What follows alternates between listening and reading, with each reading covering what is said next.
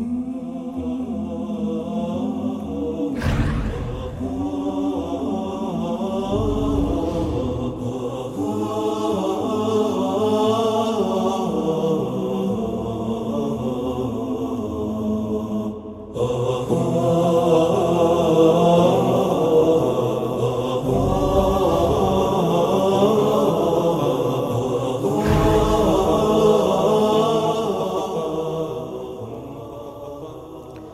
الحمد لله رب العالمين وأشهد أن لا إله إلا الله وحده لا شريك له وأشهد أن محمدا عبده ورسوله الصادق الأمين صلى الله عليه وعلى آله وأصحابه ومن اهتدى بهذه إلى يوم الدين وسلم تسليما كثيرا. أما بعد فأيها المشاهدون أحييكم بتحية الإسلام السلام عليكم ورحمة الله وبركاته.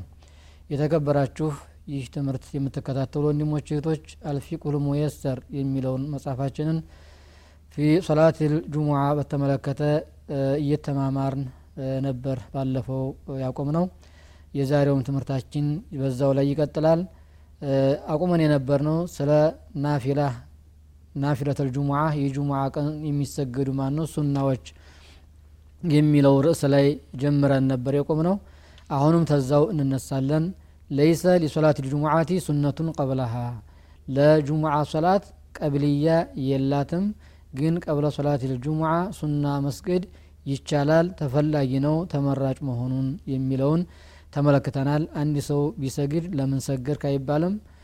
የሚተውም ሰው ደግሞ ማነው? ለምን ተውክ ተብሎ የሚያስወቅስ አይደለም። ግን ችግሩ ሱነት የጁሙዓ ቀብልያ ብሎ ማን ለመስገድ መረጃ የለም የሚለውን ያስቀመጠልን። እንግዲህ ይህንን ቀብለ ሶላት ልጁሙዓ ሱና መስገድ ያው በሀዲስ ሰብቶልናል ወቀር ሶላ ፈሶላ ማ ኩቲበ ለሁ የሚለው ሀዲስ ግልጽ የሆነ ነገር ነው። ሱና መስገድ እንዳለ ሰሃቦች ማን ነው ሲሰሩት ዘውትረዋል። ወላይ አፍضልየቲ ሶላት ናፊለቲ። ሱና መስገድ ማን ነው በማንኛውም ሰዓት የወቅት ልከራሃ ካልሆነ በስተቀር ተፈላጊ ስለሆነ አሁንም በዛን ሰዓት ማን ነው ከመስገድ የሚከለክል ነገር የለም። ሱና መስገድ ይቻላል።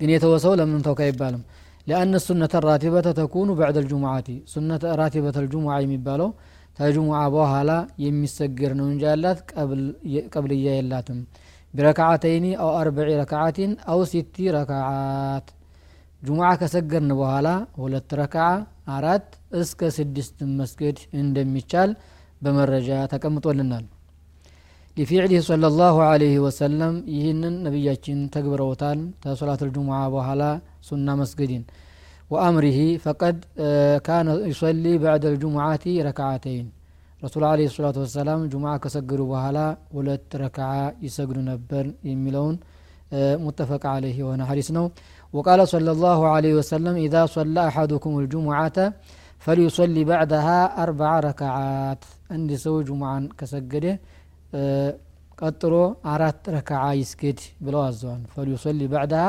አርበዓ ረክዓት አራት ረክዓ ማን እንግዲህ ሱና በዕድየት ልጅሙዓ አለ ነው።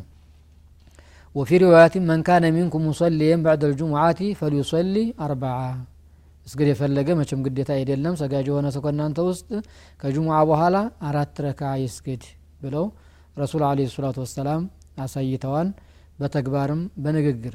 አመስቲታ አመስቲቱ ስድስትም ረክዓ መስገድ ይቻላል ያል ነው فلأنه ورد عن ابن عمر رضي الله عنهما أن النبي صلى الله عليه وسلم كان يصلي بعد الجمعة ستا وكان ابن عمر يفعله عبد الله بن عمر من من حديث أورتوال اللهم لا تنيا صلى الله عليه وسلم جمعة كسجروا وهلا سدست ركعة يسجدوا نبر بلو عبد الله بن عباس በንግግር በመላእክት አስተላልፈዋል ይህን ደግሞ በተግባርም አሳይተዋል ወካነ ብኑ ዑመር የፈዓሉሁ አዩሰሊ ሲተ ረክዓትን በዕደ ሶላት ልጁሙዓ ጁሙዓ ከሰገርን በኋላ ስድስት ረክዓ መስገድም እንደሚቻል መቻል ሳይሆን ሱና እንደሆነ ያመላክታል ስለዚህ እነዚህን ሱናዎች ጠንከር ብለን መስራትም አስፈላጊ ነው ጥሩ ነገር ነው فتبين من ذلك أن أقل الراتبة እንግዲህ አነስተኛው بعد الجمعة ركعتان وأكثرها ست ማነው? ትልቀኛው ስድስት ረክዓ ነው። መካከለኛው አራት ረክዓ መሆኑን ነው እንግዲህ ያለፉት መረጃዎች የሚያሳዩን። ወራ ሸይኹ ልእስላም ኢብኑ ተይሚየተ ረሒመሁ ላሁ ተዓላ አነ ራቲበተ ራቲበተ ልጅሙዓ ኢንሱልየት ፊ ልመስጅዲ ሱልየት አርባዓን።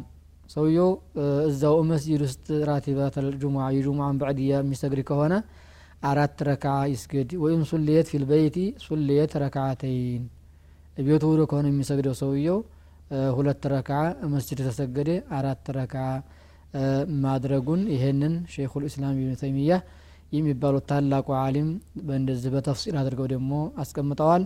ፈተኩኑ ሶላቱሃ አላ አህዋሊን ሙተነዊዓ የው በተለያዩ ሁኔታ ላይ እንግዲህ እንደሚቻል ነው የሚያመላክተው። ስድስት የሚለውም እንግዲህ በዚሁ መልኩ መስጅድ ማነው ተሰገርን ይህ እንግዲህ የሸይኹል ኢስላም አስተያየት አመለካከት ነው። ሀዲሱ ላይ ማን ነው እንግዲህ የሰበተልን? ረሱል አለ ሰላቱ ወሰላም ከጅሙዓ በኋላ ሁለት ረክዓ እንደሚሰግዱና ሰዎችን እንዳያዘዙ ነው። ያ ትእዛዝ በመስጅድ ብቻ ይሁን ቤት ትሄዱ ነው ብሎ ተፍሲል የተደረገ የለም። እንደ ማንም መስገድን አስፈላጊ መሆኑን ነው የሚያመላክተው። ሌላው ነጥባችን አልመስአለቱ ታሲዓቱ ከይፍየቱ ሶላት ልጅሙዓ የሶላት ልጅሙዓ አስተጋገድ ሁኔታው በምን መልኩ ነው? እንዴት ነው የሚሰገደው? ከሌላው ሶላት አስተጋገድ የተለየ ሁኔታ አለው ወይስ የለውም የሚለውን የምንመለከትበት ርዕስ ነው። ሶላቱ ልጅሙዓቲ ረክዓታኒ ዩጅሃሩ ፊህማ ቢልቂራአ። ሶላት ልጅሙዓ ሁለት ረክዓ ናት። ሲቀራ ደግሞ ጮሆ ነው የሚቀራ ማዓ ከውን ነሃሪየተን የቀን ሶላት ከመሆኑ ጋር ግን ጁሙዓ ሶላት ተለይቶ ተጩሆ ነው የሚቀራው ኢማሙ ጩሆ ነው የሚቀራው ማለት ነው لأنه صلى الله عليه وسلم كان يفعل ذلك وفعله صلى الله عليه وسلم من سنته ይህ የነቢያችን ተግባር ነው የእሳቸው ተግባር ደግሞ ያው ህጋቸው ነው ደንባቸው ነው ስለዚህ ነቢያችን ማነው ሀዲስ የሚባለው ልንተገብረው ልንመራበት ተገቢ የሆነው ነገር ንግግራቸው ስራቸው ተቅሪራቸው ሶስቶቹ ነገሮች ናቸው ይህ እንግዲህ በተግባር ማን ነው አሳይተዋል ማለት ነው ወቀድ አጅማዐ አህሉ ልዕልሚ አላ ዛሊክ በዚህ ሁኔታ ላይ እንግዲህ የእውቀት ባልተቤቶች ሁሉም የተስማሙበት ጉዳይ ነው ሶላት አልጁሙዓ ሁለት ረካ ለመሆኑና ቂራአ ማን ነው የሚጮህበት ለመሆኑ ويسن أن يقرأ في الركعة الأولى بسورة الجمعة بعد الفاتحة وفي الثانية بسورة المنافقون أو يقرأ في الأولى بسورة الأعلى وفي الثانية بسورة الغاشية لفعله صلى الله عليه وسلم አሁንም ደግሞ ሌላ የሚቀራውን በተመለከተ ለሶላት ልጁሙዓ የተወሰነ የተወሰኑ የተለዩ ማን ነው ምዕራፎች ተቀምጠውላቸዋል ተነቢያችን የተገኘ።